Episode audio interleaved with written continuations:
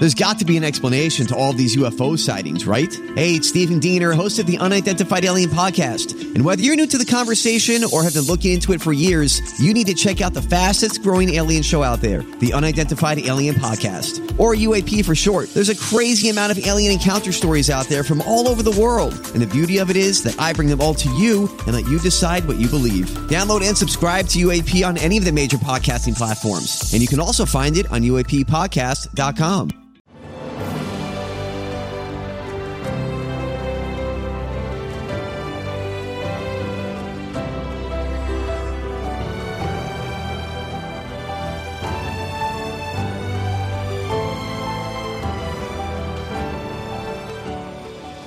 Welcome to the newest episode of Beyond the Fame with Jason Fraley. I'm your host, Jason Fraley, picking the brains of the top filmmakers, musicians, and artists of our time. The four part documentary series The Kings premieres Sunday on Showtime, chronicling Sugar Ray Leonard, Marvelous Marvin Hagler, Thomas the Hitman Hearns, and Hands of Stone Roberto Duran. I spoke about this golden age of 80s boxing with Hall of Fame trainer and commentator Teddy Atlas. You've trained so many champs from Michael Moorer to Mike Tyson, Timothy Bradley, man. It's an honor to talk with you, sir. It's my pleasure. When you get that call, you know, hey, we're making a documentary on Duran, Hagler, Hearns, Leonard. I mean, do you just jump at that chance? I mean, do you remember that as like one of the coolest eras ever in boxing? Yeah, you don't jump at everything, obviously, that's put forward to you.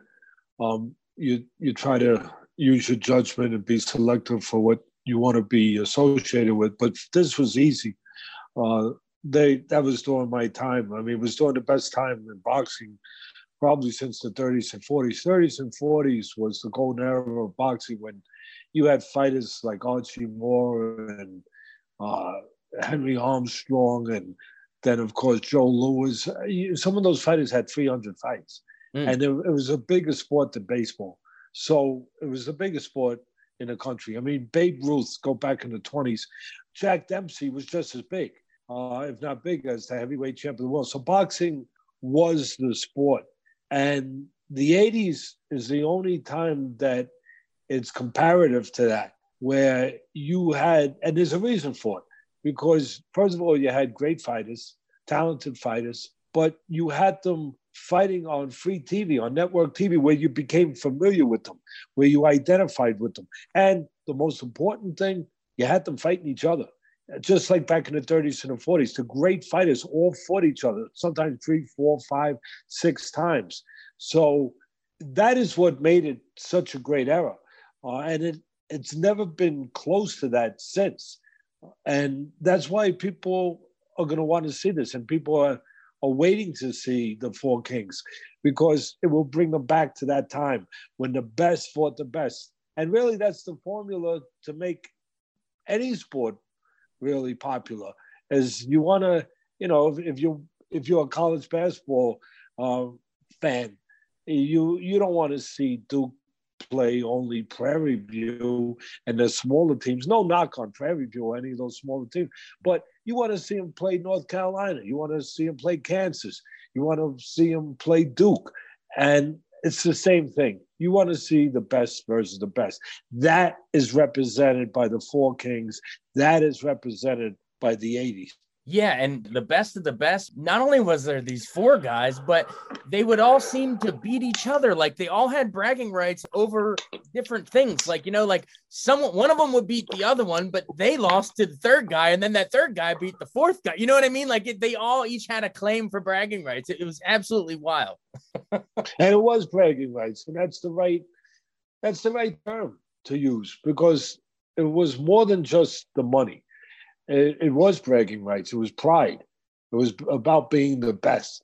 And um, I mean, a guy like Marvin Hagler, that you could make an argument that when he fought Sugar Ray Leonard, he tried too hard. Now, what do I mean by that? It, it meant almost too much for him. He may have overtrained for that. I, I always wondered about that, but he came out orthodox. Here's Marvin Hagler, one of the greatest middleweights of all time, one of the greatest southpaws of all time, and he comes out orthodox. Why? Why did he do that? Because he felt that for all those years, he didn't really get to do that he deserved. Someone like Sugar Ray Leonard, who's a great fighter, but he was the golden boy. He was the Olympic gold medalist. And you know, he got the money early on. He got the big fights. Hagler had to go to places like Philadelphia and fight all these tough middleweights that nobody wanted to fight. And he lost some. And then he went back and he beat them.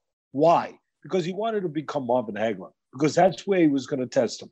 That was where the fire was. And he was going to go into the fire and get forged into what he needed to get forged into. And he always felt that he wasn't properly respected or given, as I said, his dues, uh, the way that Leonard and some of the other fighters were. So all the way to the end of his career, his last fight, he finally gets that huge fight and he fights Sugar Ray Leonard. And why does he why does he go away from what got him there from being a southpaw? The first rounds, he comes out orthodox, almost like he was tying his hands behind his back, saying to the world, Look, you wouldn't give me him before. You wouldn't respect me enough. You didn't appreciate me enough. You didn't give me my dues enough. I'm to go and beat your golden boy, orthodox, instead of southpaw. So there was a lot going on in those times with these fighters. And also, you had a guy like Roberto Duran, same scenario, comes from the streets of Panama. I mean, pure poverty, fighting for money as a kid on the streets. And he he's a, maybe one of the greatest lightweights of all time. And then he gets the golden boy. Again, the golden boy, Sugar Ray Leonard. He gets him, he moves up from lightweight to welterweight, and he fights Sugar Ray Leonard and he beats him. And he's on top of the world. And it's like now he got everything that he had craved for. Maybe too much, maybe too much, because Marvin Hagler used to have a great saying it's damn hard to get up at five in the morning and do road work when you're sleeping in silk sheets. And now, now all of a sudden, Duran, I don't know what kind of sheets he's sleeping in, but the point is made that now he's there. He's making $12 million for that second fight, 12 or 8 million. I forget exactly what it was, but those times, it's still big money, but those times it was huge money. And he does the no mas. And again, he was affected. Like this kid, this hungry kid from the streets of Panama, he beats the golden boy. It's like that's what he needed to do. And then all of a sudden he loses something. He loses some of that hunger. And then what makes the the show even greater is that he goes through years of exile and he comes back and he uses that great force, one of the greatest forces in the world, the force of redemption. And he comes back and he redeems himself and becomes champion again. It's a hell of a story. Oh, absolutely. And and thank you for for going into such depth about Hagler and and Duran. I mean, when you finally get to see this edited together, I mean, I think I think Hagler might come out looking the best of all of them in terms of just the straight ahead, working his butt off, never getting his due, almost like the world is against him, and he finally gets the due. And then he comes out, he overthinks it. He goes uh, orthodox instead of saying southpaw. He switches, like I guess after the first few rounds, but by then I guess it's too late, and the judges give it to Leonard. So I think Hagler comes out looking pretty good. And then to your point, Duran, man, what what a ride! What a what a journey. To hear his voice on this documentary and laughing as he recounts some stories he is a wild figure and he's sort of like the show stealer. But let's speak to the other two. What was so special about tommy hearns? I mean uh, the hitman uh, the doc sort of sets him up as a boxer sort of the sweet science kind of guy but then um, his trainer Emanuel Steward, really taught him that that hard right hand man and he became a power puncher with the best of them yeah well listen punches are not necessarily taught. You teach them a delivery system. That's what you do. But punches, real punches are born. They're not made. And he was born with that power. And quite to the contrary of what a lot of people might think that aren't in the business, it's not always the physically, you know, big, big muscled guys that are the big punches. It's the wiry guys the skinny guys, they get leverage in their punches. They're some of the greatest punches of all time. And Tommy Hearns was that guy. He got leverage in his punch. So he he was the power was there. It was a matter of Steward doing a great job of teaching him a delivery system, uh, which all started when he knocked out Pipino Cuevas, the, the left hook artist from Mexico. He knocked him out very early. I think it was the first or second round to win his first title. And he was there. I mean, he was a gunslinger. I mean, that's that's the mentality. You know, he had the ability to box on the outside because he was so tall. I mean, he was six foot three for a welterweight. I mean, that's incredible. And so he could have boxed on the outside, used his reach, you know, kept guys at bay. But his mentality, and a lot of it did come from Steward. Steward was teaching a very aggressive style uh, in the Kronk gyms back then. So the Motor City uh, Hitman was born, the gunslinger, and he he went after you.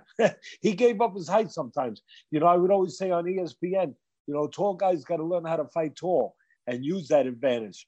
Well, he knew how to fight tall, but he didn't always want to, he, because he had that mentality, and that's that's one of the reasons we're talking about him today because he had that mentality.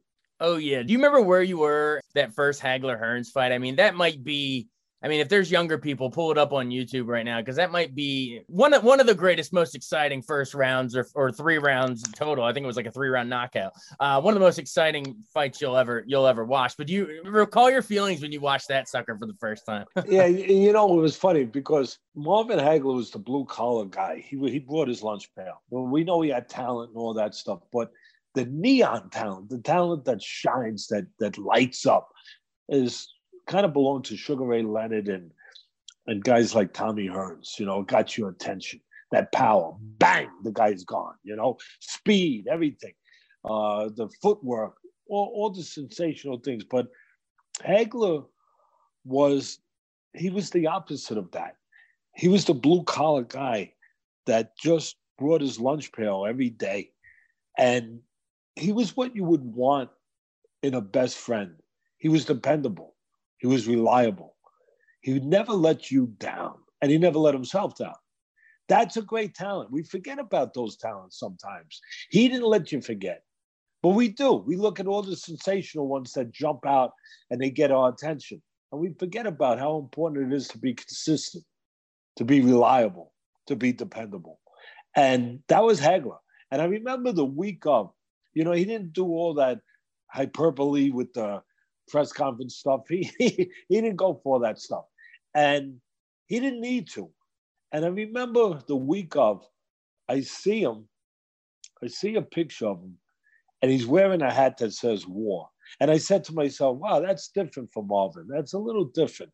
You know, that's out from the. That's a little outside the ordinary for him to even go that far." And then the first round started, and I said, "Oh." well, he wasn't kidding. He wasn't freaking kidding.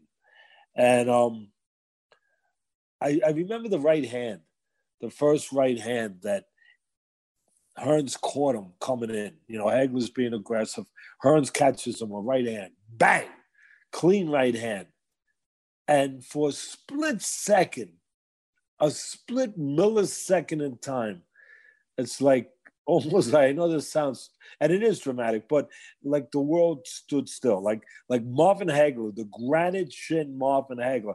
Like there was almost a split second of a of a shutter, but it was gone. It was gone. He walked right through. And then he walked right through and he was Marvin Hagler. And he's saying, No, nothing is going to deter me. Nothing is going to slow me down. And he went right through that. And it was back and forth, back and forth. And as you said, it was it was known in boxing as three rounds of hell. three rounds of hell.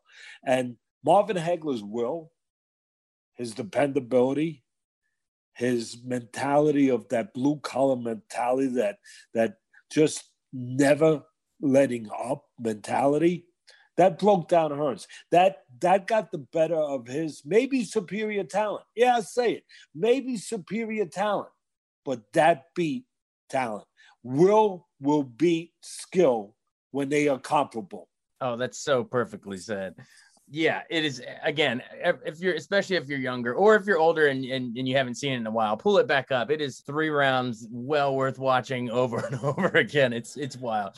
Well, we've really gone in depth onto three of them, but let's uh, do a little bit of deeper dive on um, Sugar Ray Leonard. I mean, the the movie itself, and you know, we've we've you and I have both mentioned sort of he was like the golden boy, the poster child, sort of a thing.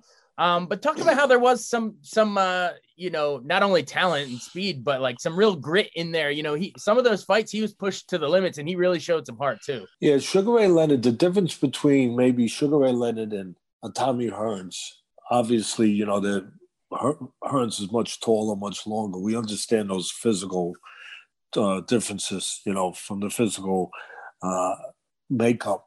Uh, but maybe one of the easiest, best ways for me to say it is both of those guys being the competitors, the great fighters that they were, would take you to the fire. They'd go right to the fire with you. Leonard would go into the fire if he had to. He would go into the fire and he always believed he'd get out. but, and he usually did. But he would wrap himself around you and say, freak it, I'm going into the fire. That that's one of the differences that people don't realize with Sugar Ray Leonard because he was the golden boy, because he had he was a good looking guy with that great smile and he did the seven up commercials and everything with his little son and and was just so perfect and he was the gold medalist. And you didn't really connect those things with what you connect with a rugged fighter but he had every bit of that ruggedness. He had every bit of that bulldog every bit of that ferociousness and a little extra and a little extra people forget yeah he was the gold boy but he came from nothing he, he came from nothing he didn't have anything i remember stories about I think it was Jacobs, one of his trainers who unfortunately wasn't with him at the end. But I remember hearing stories about how he would bring groceries uh, to his family when he was just a kid. Uh, so they, they they came from difficult background, just like the other ones did. Uh, but again, you you just saw him as the golden boy, and you forgot about that. But he didn't forget about it. He knew how to behave when the moment came, you know, when the bell rang for, for that kind of behavior, that kind of, you know, action. He knew what to do. And um, yeah, he was he was every bit he was every bit that bulldog uh, when he had to be, uh, and a and a terrific finisher. Remember when he hurt Tommy Hearns? You know he was losing that fight. Yeah, he was he was in the fight. It was a good fight. Hearns hurt him, caught him some good shots, and then he hurt, he caught him some good shots, but he had a great chin, Leonard. And then he he hurt Hearns early, and Hearns started boxing, Do what you we talked about earlier, using those physical assets, the long arms, the legs, moving around and box. And he got a lead. He was a he was ahead in that fight. He was winning that fight, and it was up to Leonard to figure it out. And Leonard was pursuing him, but not able to get past that reach. And then he caught him a shot. I forget what round it was. It was late in the fight. And he caught him maybe the 11th round, 12th round, whatever it was. It was a 15 round fight. He catches him and he hurts him. And you see the legs. The legs gave it away. The legs, you know, shimmied a little bit. And let it, you didn't have to tell him what to do. Like all great finishes. Joe Louis was one of the great finishers. Tyson was a great finisher. Jack Dempsey was a great finisher. Sugar Ray Leonard was a great finisher. He went and he got the job done.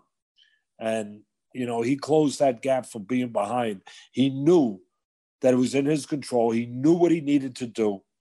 And he behaved like a ferocious fighter, not like a golden boy, not like a golden boy. He behaved like a fighter when the moment came. And he always was that. And that's what made him so great. That's what made all of them great. But that's what made Leonard great. With all that talent, all that ability, the guy was a damn fighter. Oh yeah, absolutely. I love the way you describe it, man. He, you're right. He was that pit bull that would would wrap around, wrap himself around you and say, "Oh, you want to go to the fire? I'll go with you to the to the ends of hell, and I'll be the last one standing." Yeah, there, there's an amazing uh, guts to that guy. All right, cool. Well, where the documentary sort of leaves off is, you know, that these guys they were that transition right between the you know ali frazier george foreman that whole era was widely popular but that had started to fade. Then you get these four kings these you know middleweight kind of guys. But then after that it becomes the era that you know very well from experience which is uh you know tyson just takes over there as as the baddest man in, in the game for a while. Memories of uh helping train tyson there because because you were trained by Cus yourself right yeah i was with Cus D'Amato i fought with him i won the gold gloves when i was young about 18 years old. And I was 19. I had an injury. And Cus talked me into becoming a trainer. He thought I had an ability to teach and to be a trainer. So um, it took a while to convince me because I was going to be a pro fighter. And finally, he got me to to train all the fighters up in Catskill. And I was training them, you know, for years. I was with Cus for seven years. And then Mike Tyson came along one day. Uh, he came from Tryon juvenile to link, uh, juvenile uh, correctional facility. Uh, he was 12 years old. Bobby Stewart, a former fighter, uh, and he was a correction officer there, brought him to us. Uh, called up, Cus said, "Would you and Teddy take a look at this kid that I, I've been teaching a few things, but I can't really teach him anymore, and um, I'd like you to take a look at him." and he brought him down. He was 190 pounds, 12 years old. You know, the first thing you want to do is say, "Could I see a birth certificate, please?" You know, because uh, that's not the most common thing to see somebody 12 years old, all you know, all muscle and and 190 pounds um, of defined 190 pounds. Uh, and we uh, we put him into box with Bobby Stewart, and we saw the potential that he had obviously. It wasn't too hard to see.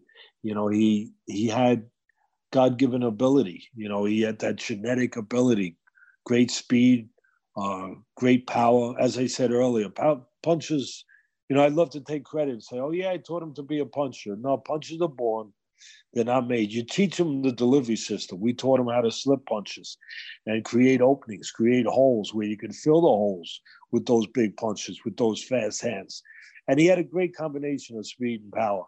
And but he had to be developed. He had to be taught. Um, and we started that journey uh, to teach him uh, right right from that first day. Oh yeah, absolutely. I mean, one of the most exciting talk about must see fights is whenever Tyson would fight, you had to be there and you had to be in your seat early because if if you missed, you know, a minute or two, you might the fight might be over for so many of those fights. Um, what would you say Tyson's legacy is? I mean, obviously the shocking upset with Buster Douglas and everything, but um, man, I always thought it was a shame that we didn't get to see him and him and Lennox Lewis earlier. You know, when they were both in their prime. You know, because Tyson had you know had gone to prison and come back and all that stuff. But um, you know, where where do you where does Tyson sort of rank amongst the the great heavyweights of his era and, and of all time to you? You know, as far as pure ability, he ranks with anybody. As far as being to kind of like a Mickey Mantle, you know, he could hit from either side of the plate. Uh, he could punch left hand, right hand. Great speed, great combination, as I said earlier. Kind of like a a big Manny Pacquiao. You know, Manny Pacquiao, great speed, great power, and he carried it. Uh, Tyson, great speed, great power, and he was taught the the proper system, the proper style, the peekaboo style, that not only accommodated his abilities, his skills, uh, and his physical, you know, structure, his physical size. He was only 5'10", 5'11". So slipping punches, getting inside, it was the right style for him. But it also was an exciting style. You know, it was a style where uh, it got people's attention and put fannies in his seat. Um, it was a sensational style. So he had all of that. And obviously, you know, he captured the imagination of, of the world. You know, winning the heavyweight title younger than Floyd Patterson, Cus's other fighter, becoming the youngest heavyweight champ of all time. Uh, and he still remains, you know, with that record. But where he comes up short with some of the great fighters for me. Again, it's not the talent. He's there with any great finisher like Joe Louis, tremendous finisher. Tyson hurt you, knew how to get rid of you. Um, great instincts. But where he came up short was the mental side, the mental toughness. You know, in his fights, in his toughest fights, he came up short. He came, when there's no getting around it. You could be a Tyson fanatic all you want. Go ahead. I'm not stopping you. But facts are facts. You know, uh, truth is truth.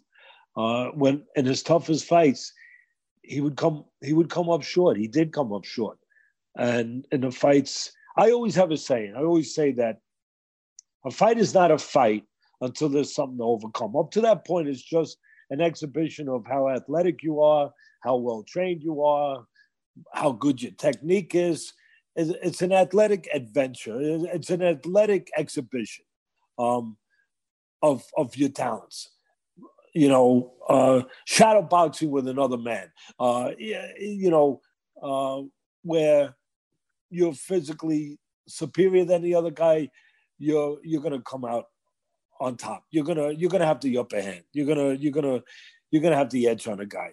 But then where everything changes when well when something goes wrong, when there's something to overcome, when there's resistance. That's when it becomes a real fight. And that's when the other abilities have to be there, where they show up. And if they or they don't show up. Either way. But that's what separates guys. That's what separated Ali, Joe Frazier, all of them. I mean, all, all the great fighters. That that's what makes the difference. Joe Louis, all of them.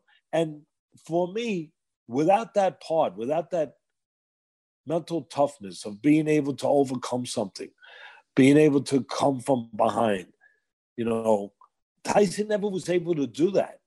If you really, and this will get people crazy, but if you look at his record, I don't have it in front of me, but let's say it's 50 and five, somewhere around there. I know it maybe it's 50 and six, whatever it is. You could make an argument that those five or six fights that he lost were the only time he was in a real fight. Otherwise, he dominated the people. Michael Spinks, yeah, great light heavyweight. He beat Larry Holmes. Yeah, good puncher. He had the Spinks jinx, but he did not have the ability. Tyson, when when Tyson won those fights, he overwhelmed guys with his great ability. And I'll say it again: he has as good ability as anybody in the history of the sport. That's how good it was. And he overwhelmed guys. He was like a monster truck running over Volkswagens. I mean, that was the disparity. That was the that was the big difference between his talent and other people's talent. He ran them over. And when he did, he was sensational. We applauded it. We were in awe. We were struck by it. But then, when the talent wasn't enough to run him over, when it wasn't a Volkswagen in front of him, when it wasn't just the, the pure difference in ability, where he had to match it with will. We talked about that word earlier where the will had to be there with the skill. And he ran into guys that had good physical talent, maybe not quite as good as him, but very close, comparable. But they had greater will. He came up short. He came up short. Came up short to Holyfield. He came up short to Douglas. He came up short to others, to Lennox Lewis. Yeah, you could say it was later in his career but you can't say that about the other fights. So that that's something that for me, if you're going to judge things fairly and you're going to judge things sternly, and they should be judged properly sternly when you're talking about in a serious way about judging people as the greatest at what they do in history. You have to judge it in every way with the whole package. And when I look at that, the best way I can say it is this Tyson was a meteor. He, he was a meteor that, that blazed across the sky fast. He was Halley's Comet. They don't come along too often. There's no doubt about it. And they get your attention and they light up the sky. And you say, oh my God, that is spectacular. And he was. But the other ones, Joe Louis and Muhammad Ali, Later on, George Foreman earned the right to be in there. Those guys, you know what they were? They were planets. They were planets. They they had substance. They had, and what was their earth to the planet? What was the character? It was the mental toughness. And they and that's what made them and gave them that staying ability, that ability to beat guys even when there was resistance, even when there was something tremendous to overcome. That's the difference for me. Thank you so much for uh, you know breaking that down of where where Tyson ranks, and uh, yeah, I, I agree with you entirely.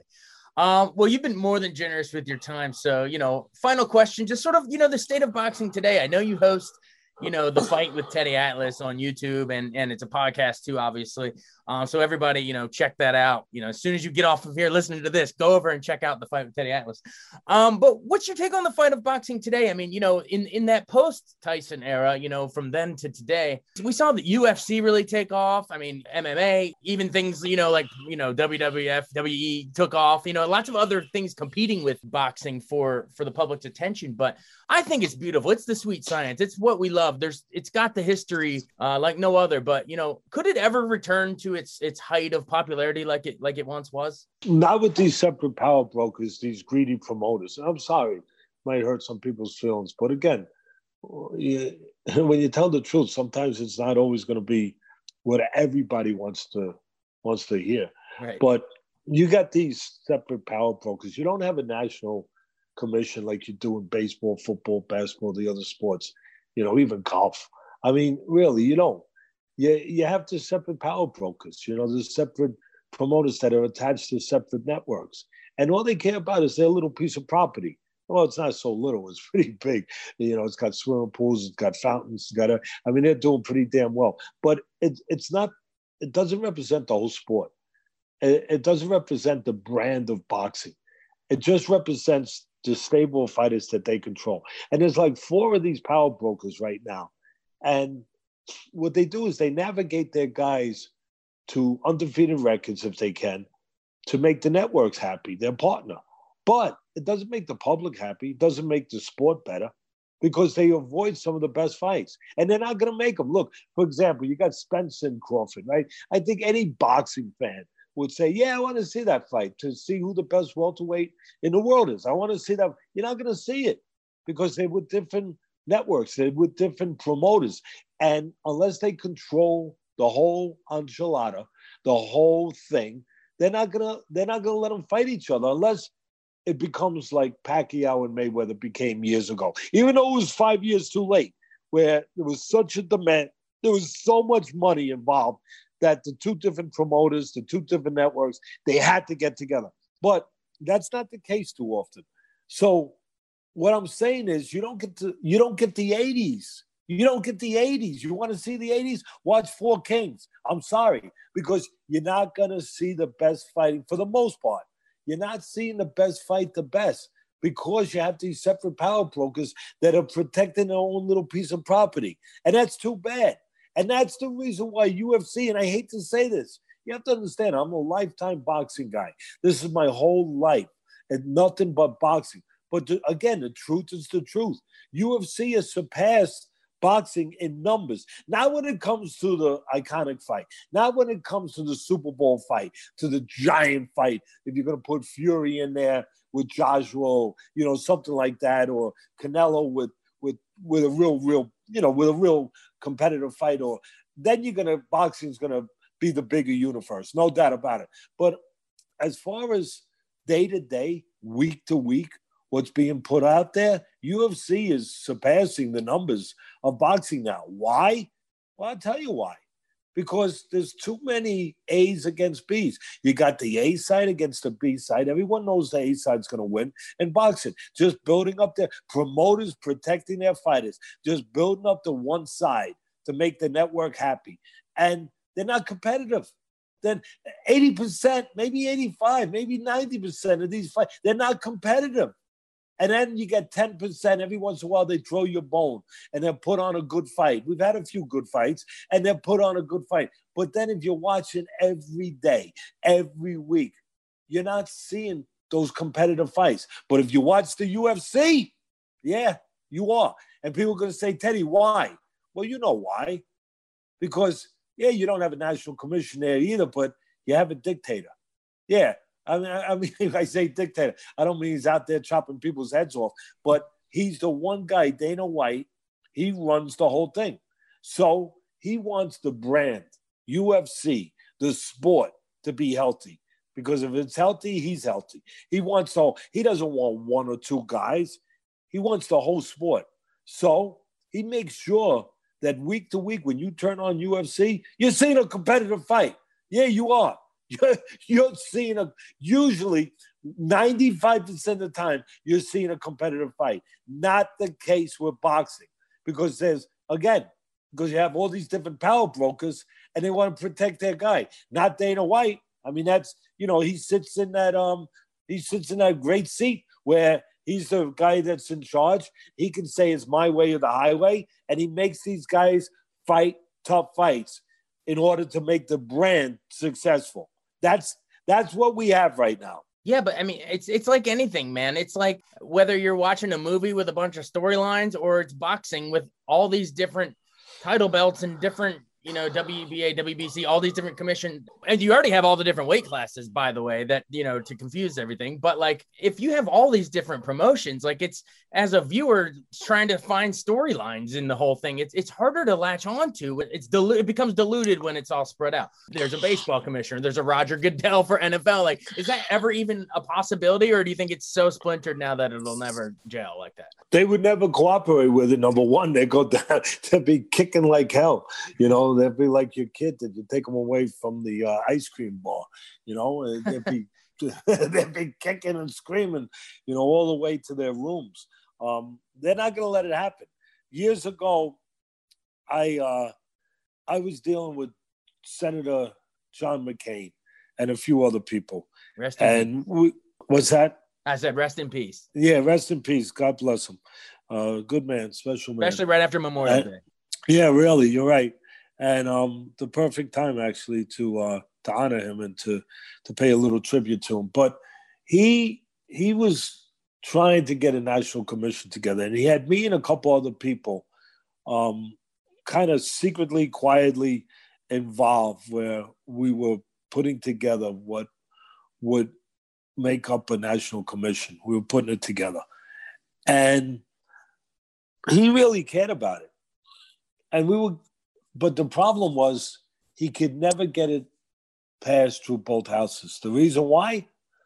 Because there would always be a senator. Hey, listen, I'll say the name. I don't care. Harry Reid was one of them. I, I, I think he's retired now. I don't know, but whatever.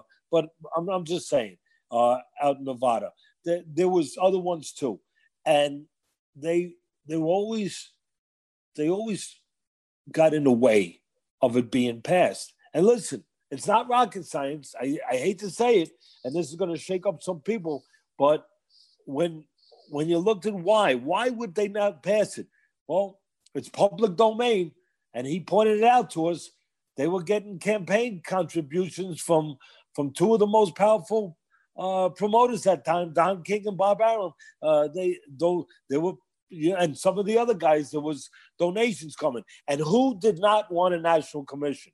Well, those guys didn't because why why break some you know why fix something if it's not broken as according to them?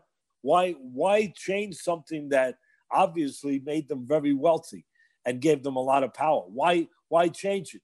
So we kept coming to this problem. It was very frustrating. I, we were about five of us with with McCain and um and they were all good people. They really wanted to change the sport help the sport help the fighters and every and McCain did. And McCain really did. And every time it came to opposition with these different guys, these different uh, senators, uh, you know, that that would object to it. And again, when you looked at it, when you when you asked the question why, and you just traced it, you saw they were getting campaign contributions from these guys. You could figure it out whatever you want. I'm not accusing anyone because I don't know.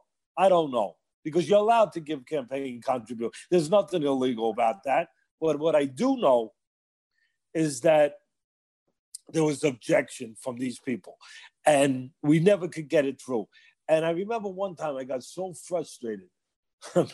Me and God bless him, Jack Newfield was also one of them, the, the great, great, great columnist, uh, Jack Newfield. And um, just a just a great man and a fighter of the underdog, always a fighter of the underdog, and a great, great boxing fan. And it got to the point where I was so frustrated. I said, "What's going on?" And the what the blueprint, the what we were the the draft of what we were trying to put forward was shown to the promoters. They had asked to see it and they objected to it, some of these promoters.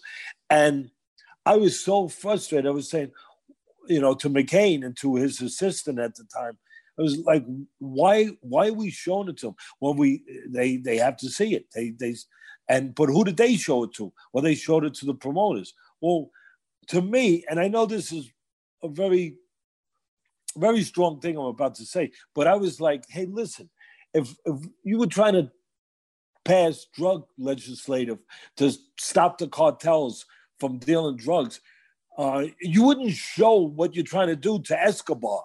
Uh, you, you, you know, you, you wouldn't show it to the guys that you're about to shut their business down. And McCain was very frustrated. Like, but what could he do? The, these were his fellow, you know, these are his fellow senators and uh, members of uh, the Senate and Congress. And obviously, McCain's doing the right thing. He's sharing it with them. He has to. But they're sharing it with people that don't want it, that obviously are against it for obvious reasons, because they, they don't want to be controlled. And so I guess I just gave you the answer. Uh, no, it's never going to change. At least put it that way. I shouldn't say it because I shouldn't have that kind of view, and you never give up. Um, but after going through that, it it certainly it certainly dampened my spirit a little bit, a little freaking bit, um, to see what we had to go through trying to help this sport, and to see that it didn't. At, at the end of the day, it didn't get anywhere. Right, for sure. Well, I guess uh, you know I guess never say never, but it sounds like uh, yeah, you're not optimistic on on that ever being a thing. But hey, we listen, can, we can McCain, dream, man. God, God bless McCain.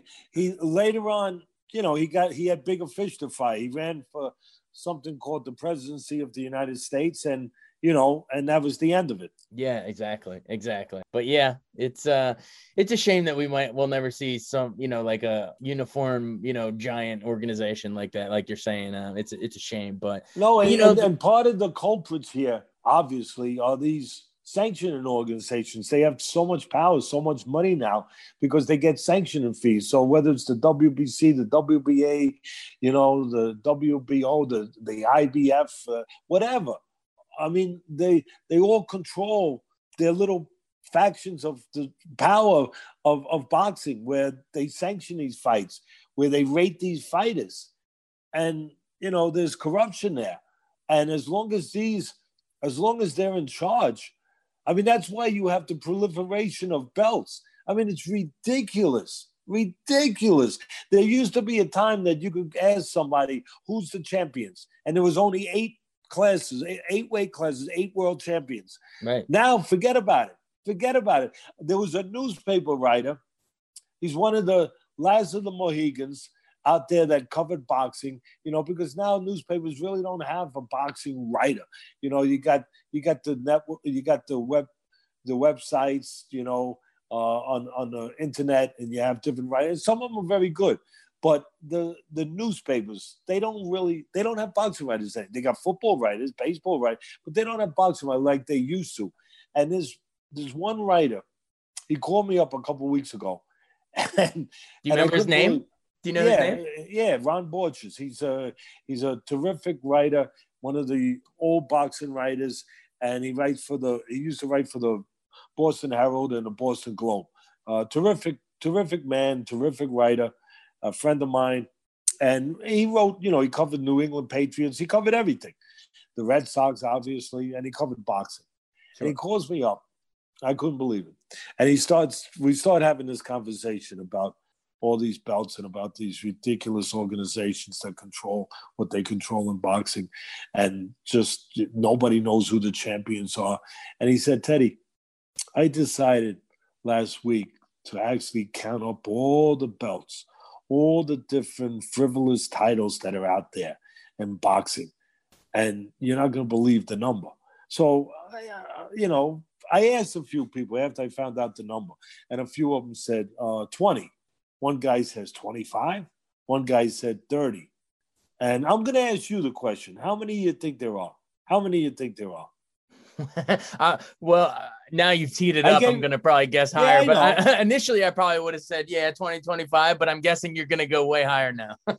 all right. All right. You, I, when I say this, I, I don't mean to laugh, but I'm not going to cry either um, because it makes you want to cry. 117. And that's ridiculous. If you're directing a movie, no one can follow 117 plot lines. And if you're running a sport, no one can follow 117 champions. You're, at that point, you're not a champion. You're just you know what I mean? You're you gotta if it's if it's Believe eight me, titles across weight classes, cool. You're you're the champion of something. But if you got 117, what are you champion of? You're a champion of the corner down the street, you know? well, well, 21st Street and Lexington. So, but you can't yeah. go past 23rd. Yeah, yeah, exactly. go past 23rd, but um. Yeah, it's, it's a, a, shame. It's, it's a tough situation. It's a tough situation. But you know what's a good situation, really, is uh, you can go back and you can watch this you can watch this series with the four kings and you can, you can go back in time uh, when it was right and that's that's good that's a good thing Way to bring it full circle, my friend. it's uh again, everyone. It's called The Kings uh on Showtime. It premieres Sunday, June 6th at 8 p.m. You know, all about the four kings: uh, Sugar Ray Leonard, Marvelous Marvin Hagler, Tommy the Hitman Hearns, and Roberto Duran. You know, Fist of Stone, or I guess it is, is what it was. Yeah, Hands um, of Stone, exactly. Hands of right. Stone, yeah man, uh, those four are unbelievable. And uh, you too, sir. You're you're a you're you're a living piece of boxing history too, Teddy Atlas. So you're an atlas. You're an you're an encyclopedia of boxing, sir. So well, thank um, you, Jason. Now you're a gentleman. That comes across very clear. So it's my pleasure. All right. Well, take it easy, and uh, you know, you know, one day you you be you become the Dana White of, of boxing, and the, you know you can take it all over. I don't I don't want the job, but thank you. take it easy. Thanks so much for joining us on Beyond the Fame with Jason Fraley. Remember to hit the subscribe button and give us a five star rating if you like what you hear. We'll see you next time.